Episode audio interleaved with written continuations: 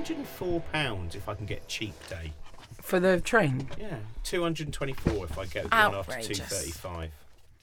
two hundred and four pounds. Two hundred and four pounds. But anyway, we've started recording now. So well, I'm sorry, but it's very important to for listeners who are not in the United Kingdom to appreciate how wildly expensive our trains are. it certainly is. But Awful. I know. But that's not. We're not doing a train shambles. We should do a train shambles podcast. We can talk about that. Um, but we're now in a professional Soho recording studio, and so all of us are going to be talking from now on in a new manner, which means that we can get more work from voiceover. Integrating product and content in a dynamic way. Terms and conditions apply. we're joined by Claudia Hammond. Hello. oh, Claudia's doing her Radio 4 voice. Maybe we have to do the Radio 4 voice. Claudia Hammond, okay. uh, presenter of uh, All in the Mind and uh, an author, uh, but known, known for both. And uh, she's And sitting in the. Oh, Josie Long presenting chair, which has ruined the feng shui of the room. So, welcome to Book Book Shambles, Josie and Robin's Book Shambles. Uh, today, we're talking to Claudia Hammond, and we're going to be talking about uh, her books on psychology, the nature of the mind, and what inspired her in the first place. And uh, Josie, can I just check what have you been reading recently? Well, I my reading in the last couple of months has been so embarrassingly scant because I started reading a book that a friend recommended called Aunt Julia and the Screenwriters by Mario uh. Yeah, yeah. That I don't know whether that's how you would say it, but I really went for it, didn't I? And um, We'll get in, f- in, in contact with the Radio 4 pronunciation department. Oh, I'm sorry, that's pronunciation department. and I can't finish it, and I don't know why. Well, you It's mean? like- you literally just you you've got to that bit where you go, oh, this is impenetrable, not because it's difficult, but I just you don't like it. It's not that I don't like it. I like it so fine enough. But I guess I- don't love it, and I want to love it because it was recommended by a friend. But I don't, so I want to hang in there. But um, I remember when I was at university and I was reading Mill on the Floss, and I just found it so difficult to read that I kept writing because it was like a cheapo copy. I Kept writing on the spine, "Help me! I'm trapped in this book. I'm trapped in this book." But I, I tell you what, I have read since our last um, meeting that I really, really loved, and that was um, Crispin Best has got a, I guess it's a pamphlet. It's the Penguin New, no, Faber New Poets. You know the New Poets. It's Faber, isn't it? Is it? Yeah, they do new poets. Yeah, Faber New Poets. It's a Faber New Poets, and he's got one. It's bright pink, and it is wonderful. I absolutely loved it. It's um, Oh my God, it's just so great. It's a bit like Frank O'Hara. Right? It feels to me like Frank O'Hara a little bit, but it's also strange and delicate and unusual. And it's a bit like um, George Saunders or something, but it's also very. Oh, George um, Saunders is, I imagine a lot of people listen to this. Have you read in George Saunders? No, I haven't. Great. I would say a good starting point is uh, Pastoralia. Pastoralia, yeah. Well, Pastoralia. Oh, BBC Radio 4. Pastoralia. Uh, that's fantastic. And he also, does a lovely Civil War, London, Bad his, Decline. Um, December 10th. Brain Dead uh, Megaphone is also very good. Uh, the Which is a journalism. collection of journalism. Can't be bothered with that. I just want, he writes brilliant short stories, and they're just amazing. Oh, I do quite like short stories. What What's so good about them is he it feels so emotionally real and big, but at the same time he does things like suddenly you realise someone in the story was a ghost all along, or the story is set in a futuristic theme park where humans are playing Shh, cavemen. shh, spoiler. That's not a spoiler. Well, it spoils it a bit. Spoils like three sentences. Yeah.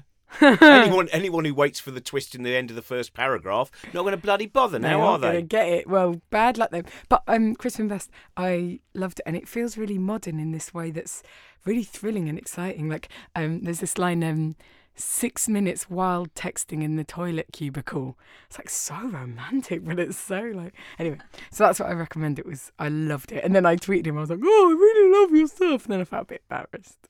Oh, well, I, as you mentioned, that I saw some of the Faber New Poets at the Larne Festival, uh, which was a while ago now. But uh, also, I read because I, I interviewed uh, Erwin James. I can't remember if you'd gone by then. I met him because I kept thinking that you were mispronouncing Owen Jones. Yeah, yeah.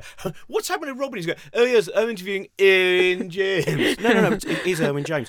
And he uh, he's kind of been the prison correspondent for The Guardian, and uh, he spent nearly 30 years uh, in prison um, because uh, the two people he killed.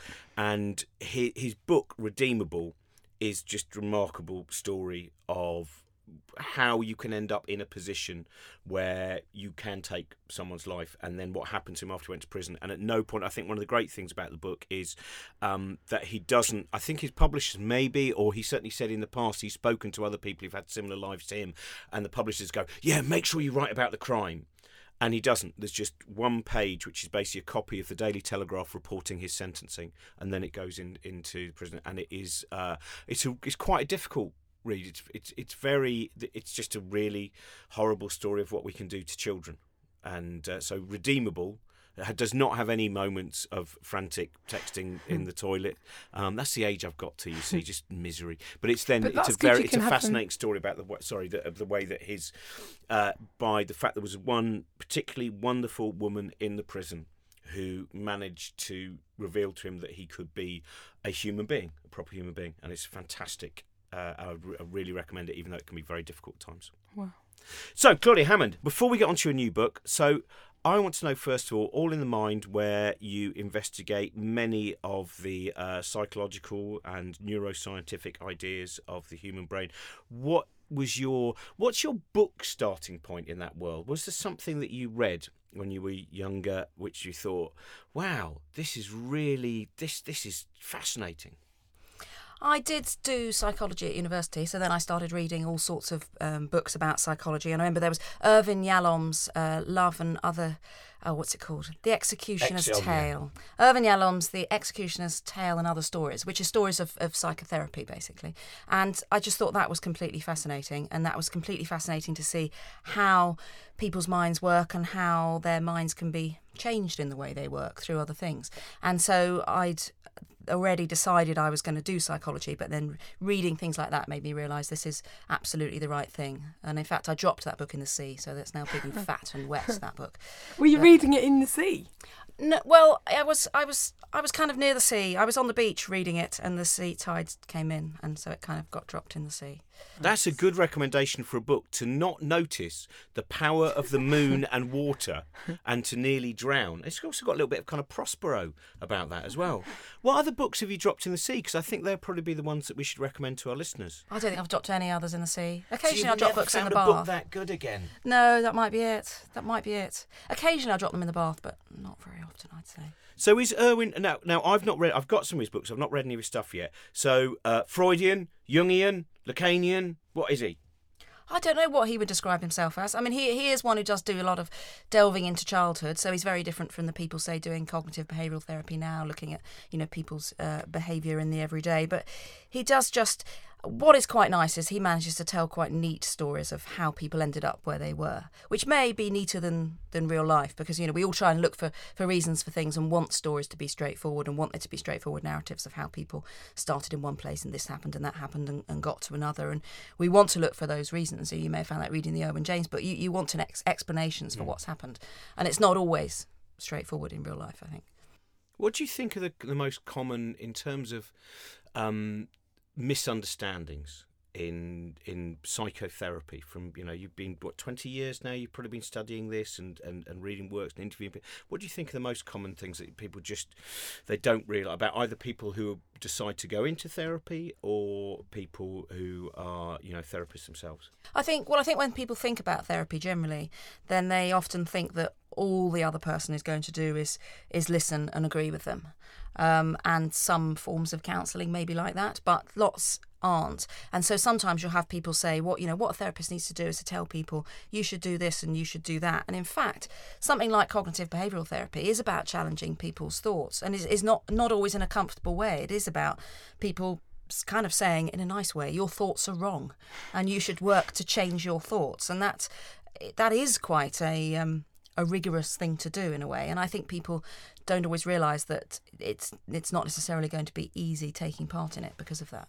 Oh, that means I wasted my money because I bought one of those psychotherapy tapes you can get for ten quid off the internet, and it just goes every five minutes. Goes mm, mm, mm, mm, yes, mm. And now, if you want to take that and loop it, you've saved ten quid. I um, is there like is there friction between the CBT people and the back to childhood people? Oh, definitely. Do they really mistrust each other. I think that uh, some people who don't do CBT will feel that CBT gets all the attention now and is is uh, you know seen as the talking therapy that works, and that the others don't get mentioned as much anymore. When the evidence, if you look at all the different sorts of therapy, it matters much more what the therapist is like and how the person gets on with them. Right. What they call the, the therapeutic alliance. You know how they get on together is what really matters, rather than the actual type that people are having when you look at um, whether it works or not. so what matters humane, is that's it being nice. someone really nice. You know, it being someone really nice that you get on with, that you feel you can talk to, is what really, really matters.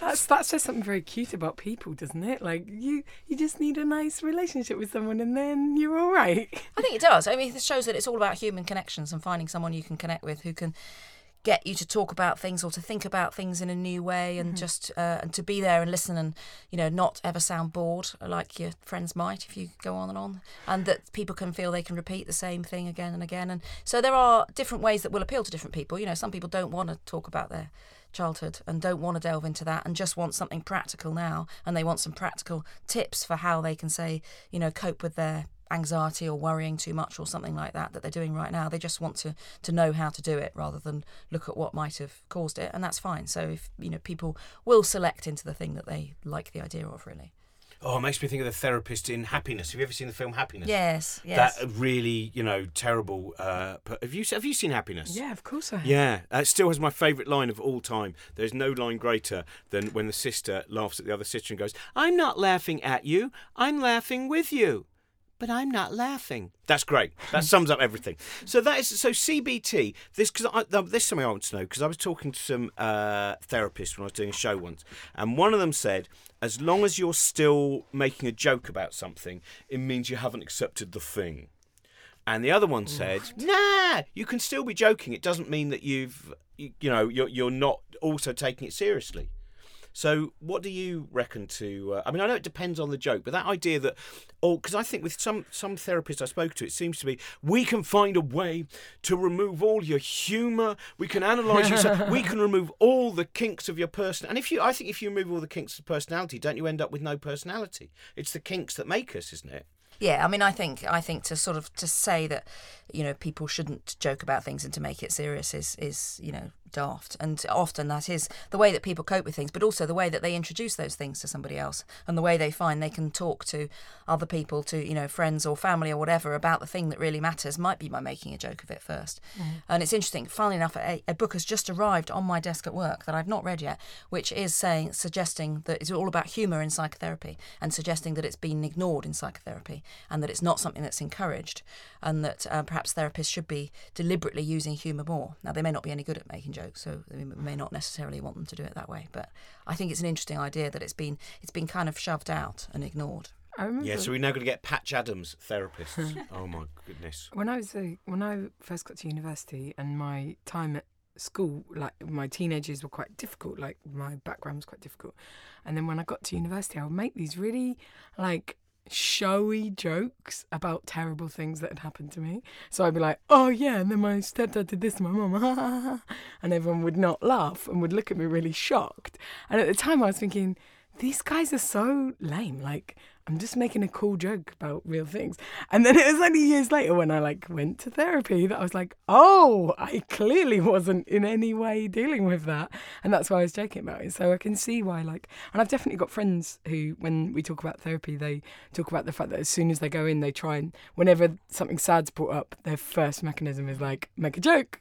We're going to make jokes about this. And then their therapists are always like, please, can you stop laughing at your pain and stuff like that. But I also think that You can laugh humour with your is so pain. yes, exactly. Yeah. But also, and also, I think humour isn't just a coping mechanism. It's not just that one thing, is it? Humour is like music. It's like there for all of life in all different kinds of ways. So, like, then once you are over it, perfectly entitled to make jokes about it again, just in a slightly less dangerous way, I guess. It's always I find it quite interesting where you when certain like after my mum died, after about a month, I was doing some gigs and there were some things I wanted to talk about, and then I also suddenly came up with a joke where I thought, oh, that's a good opening joke in that, which is you know my mum's died recently, uh, which is you know predominantly negative, but on the positive side, I can have my hair cut any way I want now, and it's like that thing, and then the different reaction, and then there was an award ceremony. I can't remember if we've talked about this, but I went went to an award ceremony on the day of my mum's funeral. My dad said, "I want you to go to the award ceremony,"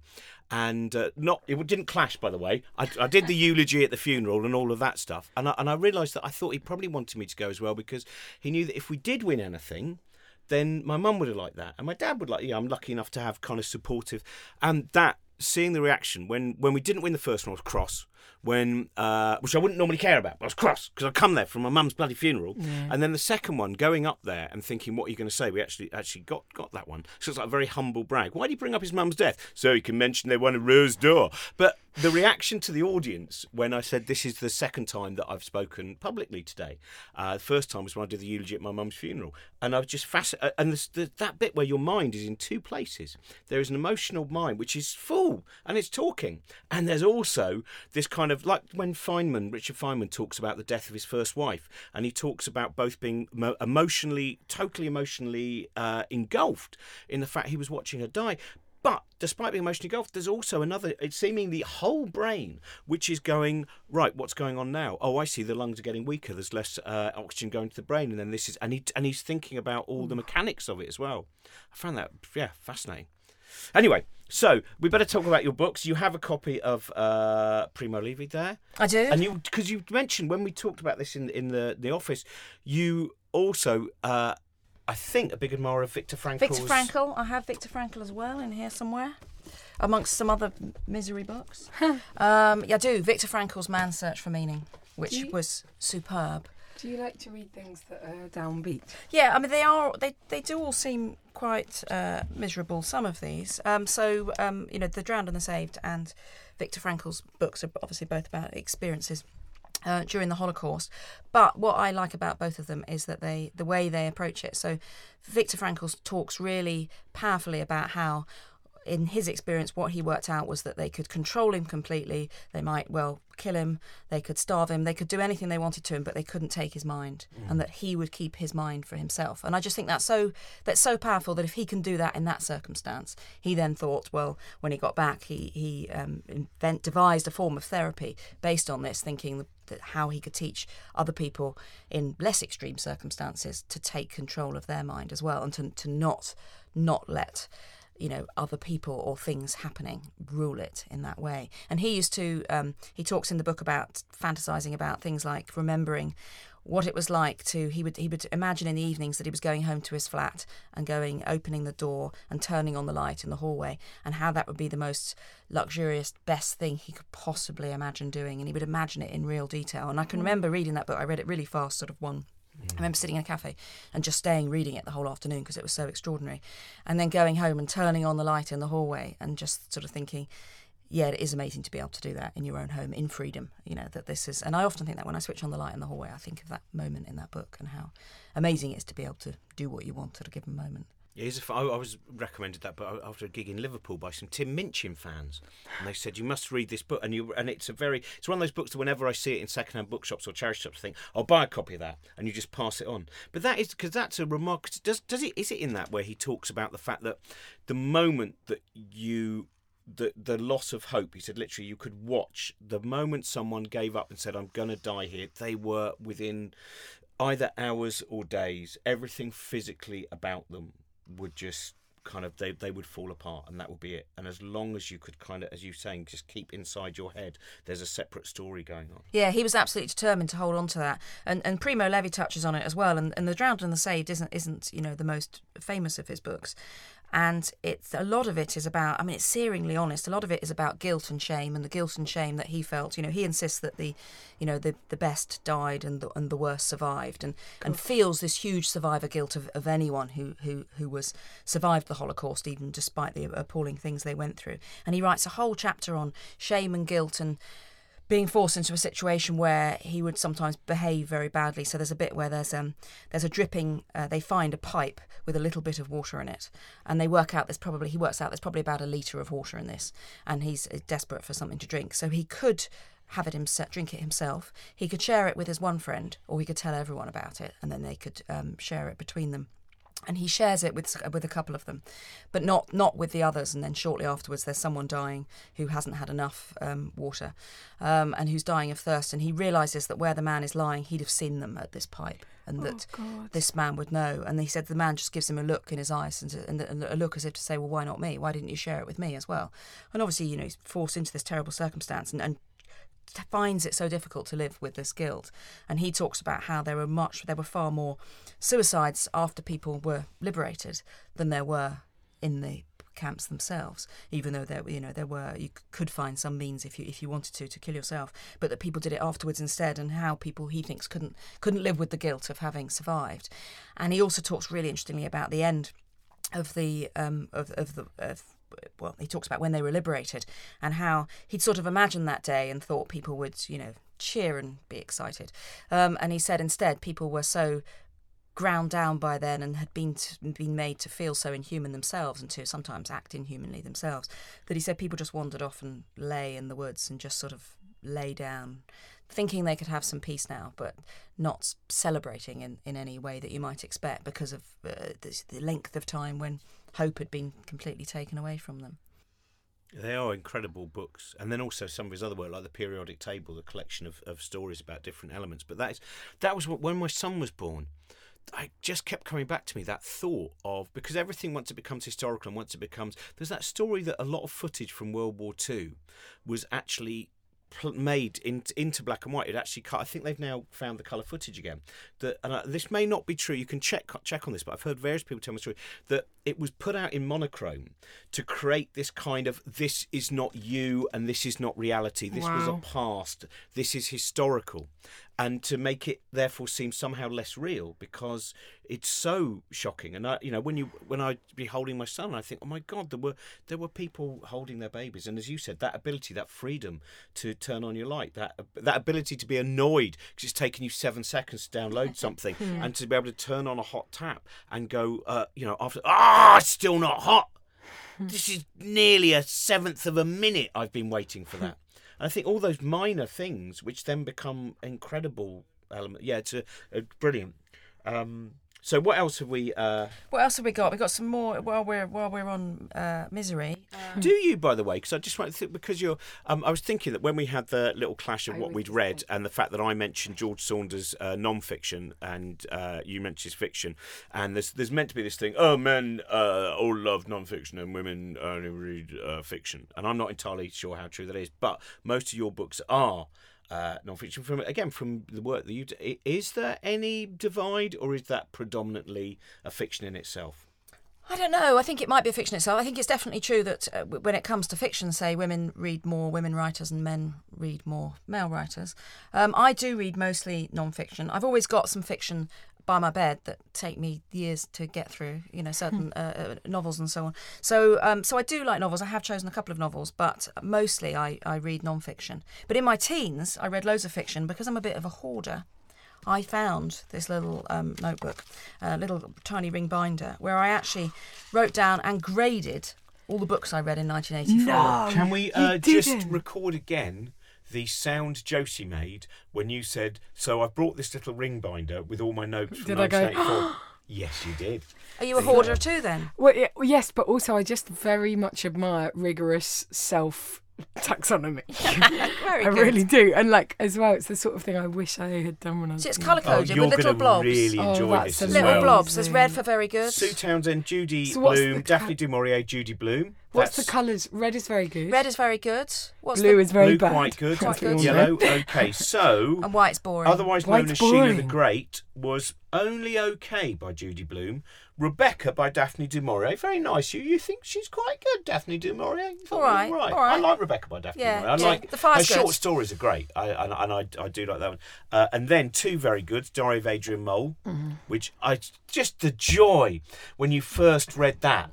I th- that and Douglas Adams' uh, Hitchhiker's Guide. I Oh, like think that thing where you go, "This is how much fun you can have with books," laughing out loud. in Sue Townsend, very interesting uh, uh, woman as well, and. Uh, Picnic at Hanging Rock. Two very good. Oh, I love that book. I love great. Picnic at Hanging Rock. I completely love Picnic and I love Hanging the Rock. film as well. And I love the, film. The, I the film is, the is one of the best adaptations Yes, ever. I'm still obsessed with what happened to those girls. And also the fact that when you were a teenager and you read it, didn't you go, and it is based on a true story, and the girls really Yes, did go missing, yeah, it really yeah. happen. I was obsessed with the And- fact and that I it was don't know what based else. on a true story. And then if you read some Erich von Däniken, you go, it was probably aliens, they probably came down. Yeah. And then you read some Da- more Love Daphne du Maurier and you go, it was either short people in red coats or it was ghosts. They disappeared, but they were probably eaten by wildlife, weren't they? Who knows? no, we don't know. It was Okay. all very mysterious. It is a very. This if you've not read, I don't they know got how a you kind can of read strange it now, mood, 'cause didn't at that they? point, yeah, it was 1984. You were reading that. That was probably the year that I uh, read that. So you were far better reader than I was because you are uh, younger than me. And um, yeah, it's a great novel. What else you got there, Josie? Okay, ju- I have to ask you about this one. July 14th, Flame Trees of Thika by Oh, I Elspeth liked that. Huxley. But it's got a white with like a no entry sign written on it. Is that because you ran Oh. out of blue stickers? Oh, I wonder what that is. I really liked Flame Trees of Thika. I only remember Maybe the you TV created like version a with new- Hayley Mills. Oh yeah, the TV version was excellent. That was really good. I really wanted to be the little girl in that. I wanted to act and be the little girl in that. Brideshead Revisited. Boring. Boring. I'm Do you know what? then. The decline I just thought it was and about a load of posh people at the time. Yeah. But Decline and Fall's great. I uh, e- even more the the best ones are the ones that are most vitriolic about. The worst story about him is, uh, and there's a list actually of Evelyn Waugh stories. He wasn't necessarily a, uh, a d- one of those people you go, oh no, middle-aged Catholic guilt dragging on till the end of your life. And uh, was uh, Auberon Waugh talked about when bananas arrived in the house during the war. Do you know about this story? No. And he and Evelyn Waugh brought all the children down, and the children thought, "Oh, we're all going to have bananas." You know, this incredible rarity. Who know what backhander he'd paid to some, you know, unscrupulous individual. And and then Evelyn Waugh sat down at the head of the table with bananas, and apparently peeled each banana, covered it in cream and caster sugar, and ate it himself in front of them. And every time you read a mean-spirited column from the 1980s by Auberon Waugh, remember it was probably the bananas. But that, of course, would be a, a Freudian reading of the banana. Well, actually, wouldn't. Well, you just Jungian want it to be a nice, neat narrative, don't you? You want there to be cause and effect and for life to be neat. Have you read any Jung? I've tried. I, I I started reading one the other day. I've, I've got lots of little bits and pieces, and that and his book on UFOs is interesting. But the the his uh, autobiography, the great story where he gets kind of like, oh, I'm really confused by my dreams. He has a dream where God does an enormous poo that shatters a cathedral. That's, that's not very nice, is it? Yeah, I think that's why Freud probably fainted on that ship. It's um. Can I have a look at your thing, and then you could, Josie, Yes. you take over while I read the little. Fo- oh, it's such a lovely little ring binder. It's amazing. Also, you read so much. Uh, Yes, you see, and I would never read that many novels now. I don't think I can. I, I made a resolution that I was going to read one a week. Oh, that's Um, hard. Yeah, I can't do it. I, I never live up to it ever, ever, ever. Read this, the Neon Bible. Um, we're going to talk about that in a bit. Um, so uh, I want to get back into the conversation we were having, but I feel like I'm being terrible at talking. Um, why do you think you are so interested by things that are so close to death and so kind of grave?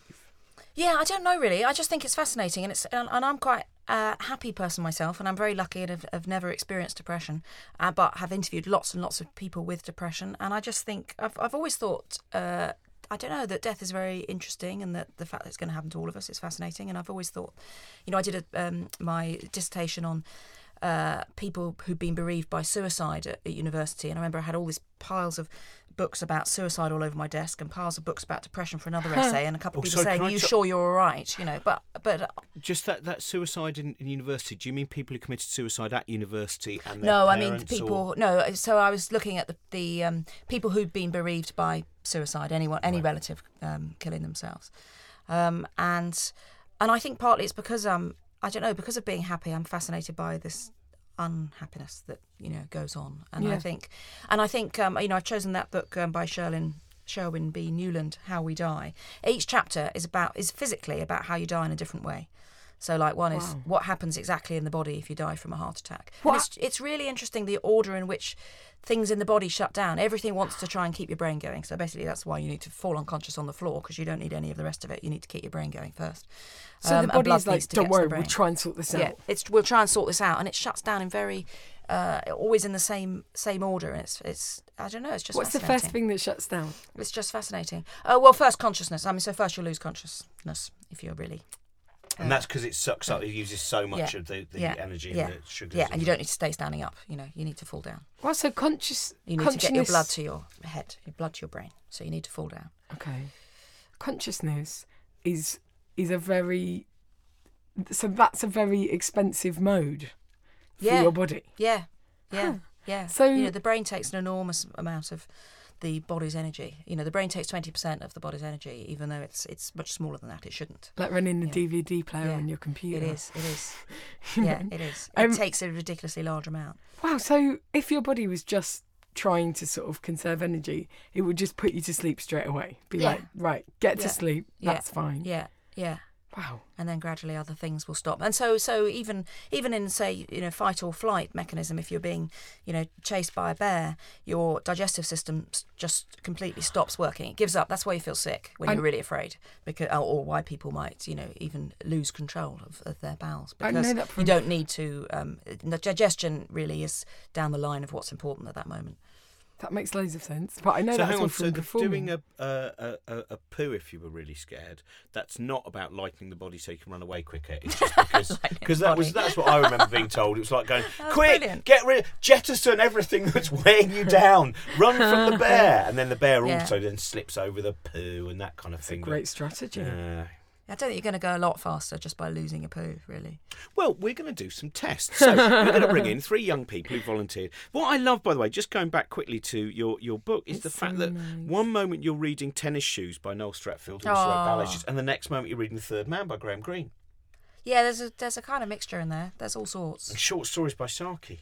This is Oh, great. short stories by Saki. I did like those. Yeah. They are great. They are, yeah. Yeah, you see, my sister was a great reader, so I just used to go nick books. Her older sister, so I just used to nick books from her shelf and you know decide what to what to nick next. And you know, we we we we, we thought we were we wanted to, to write books, so we we thought we'd be like the Bronte sisters. Uh, we didn't realise they it didn't end well. for any of the Bronte sisters since they all died from TB very young.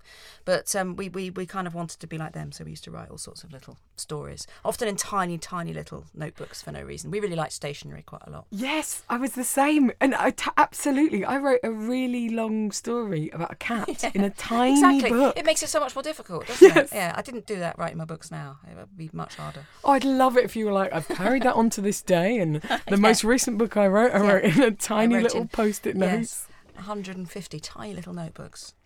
Do you What wri- else have we got? Oh, sorry, Josie, no. no? Do you ever write longhand, or do you just write on the computer now? I do write on the computer now, but sometimes I write. I write other things, like if I'm writing uh, columns and things, and I'll sometimes write those longhand on trains because I can't be bothered to carry a laptop. Nice. And I, I, I quite like still being able to write. Otherwise, your writing it makes so me sad bad. when people don't. I really li- I, like. I enjoy the physical activity of it.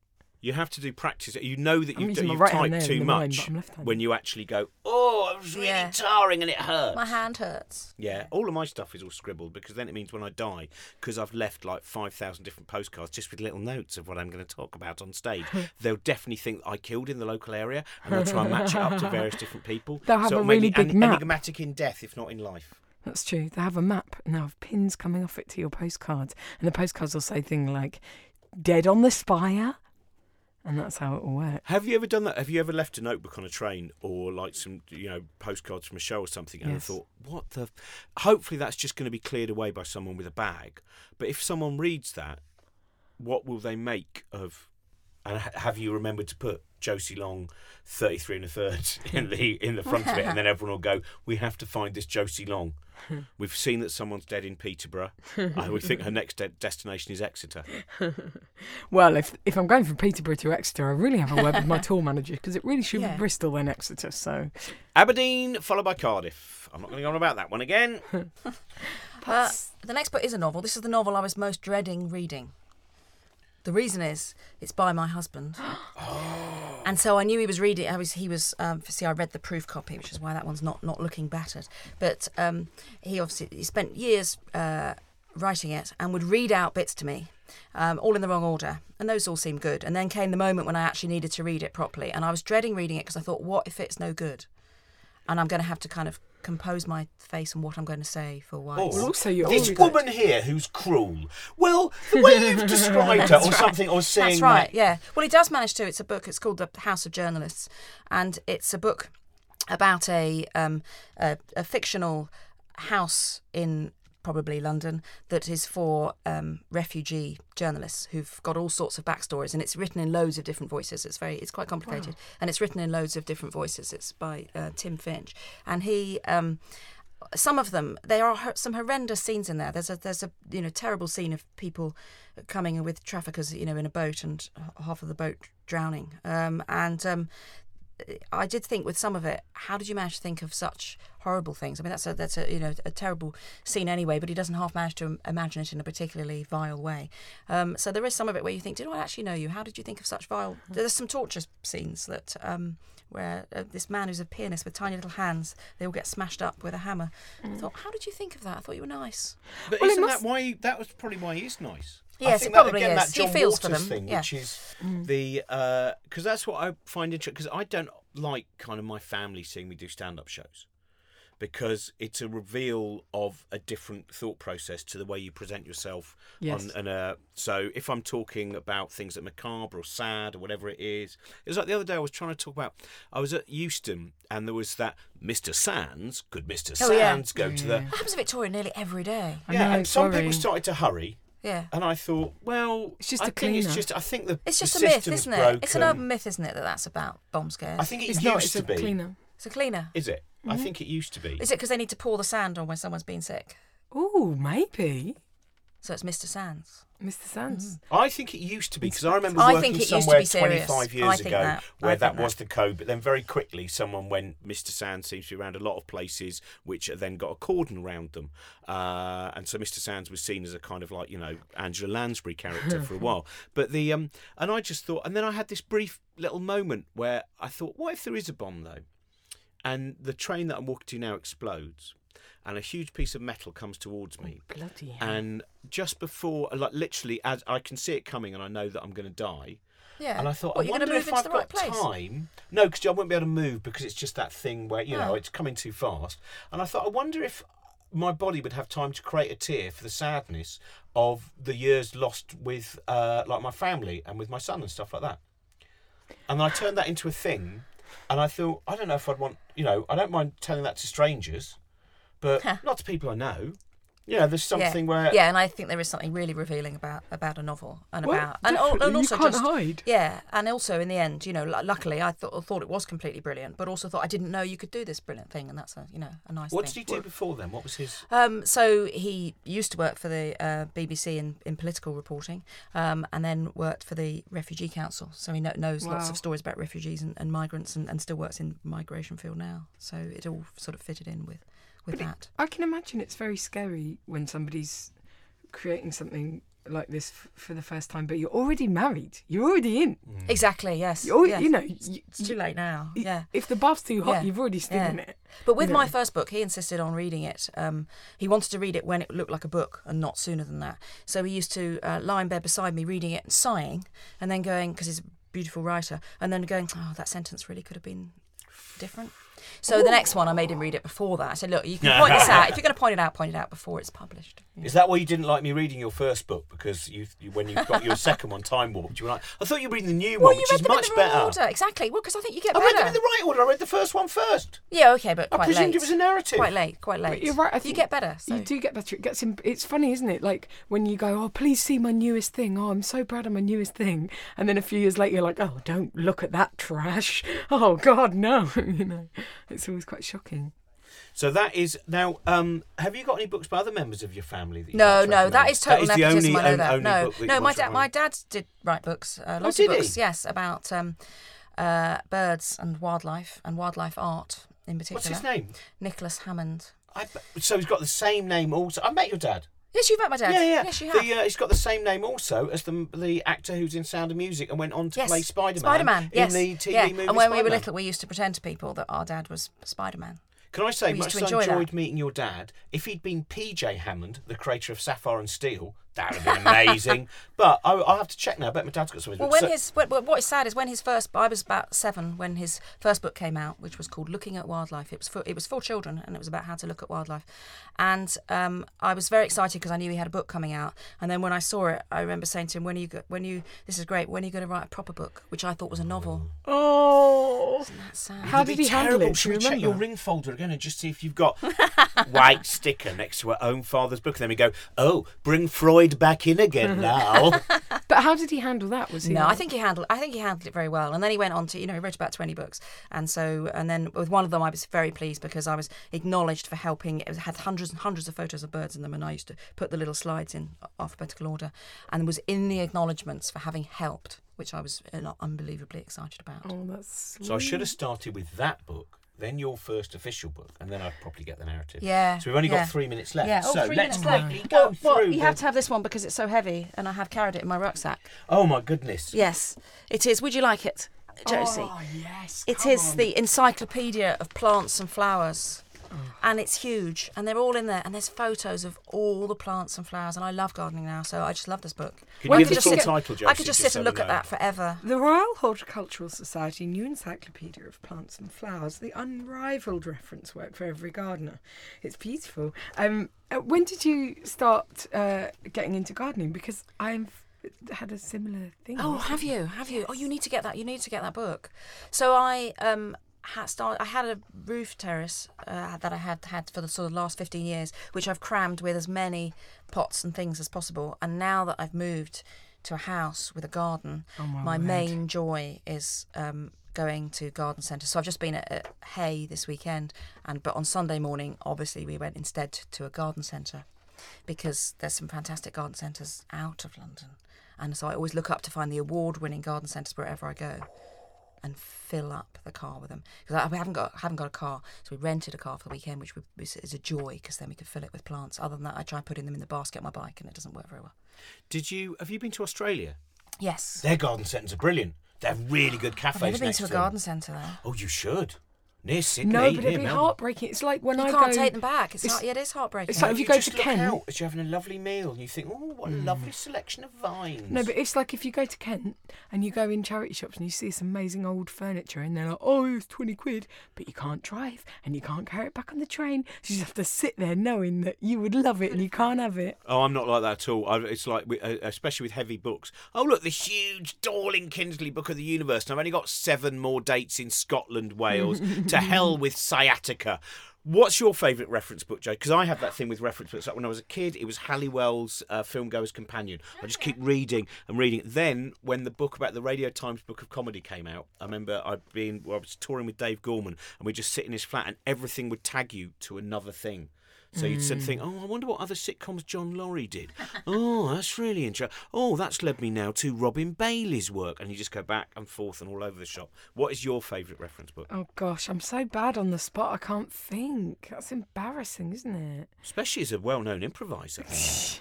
Um, hmm. Oh, I had a dictionary of saints. I used to love that.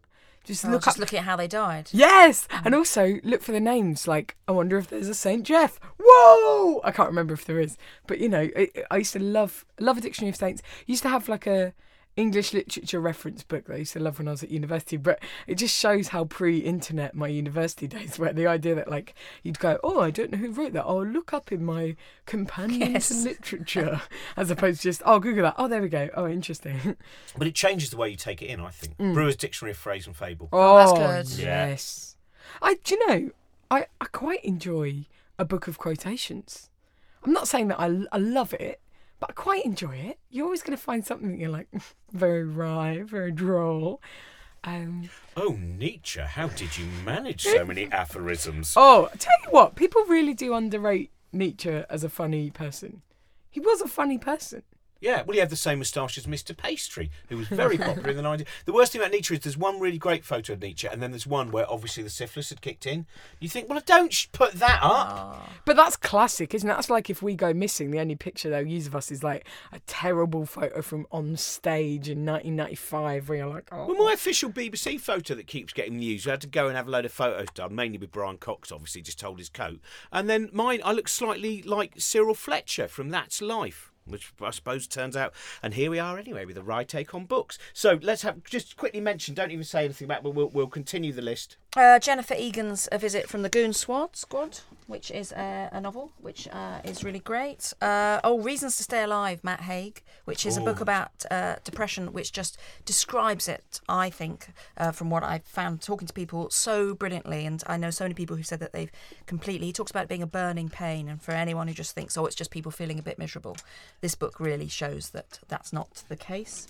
Um, and I have, um, oh, my favourite uh, money book, The Economic Psychology of Everyday Life, which by Paul Webley and others. Is that Uh, a former library copy, or have you stolen it? um, it is no, I've bought it online. It says withdrawn. Middlesex University withdrawn. It does say withdrawn. You know, library copies don't cost as much. I don't know why. Them, I love like I've just got a load of. I've got a uh, Carolee Schneemann, who's a very interesting kind of performance artist, and uh, and suddenly there was a book like a, a book you can only get for about eighty quid, but it's a library copy, and it's like one pound fifty.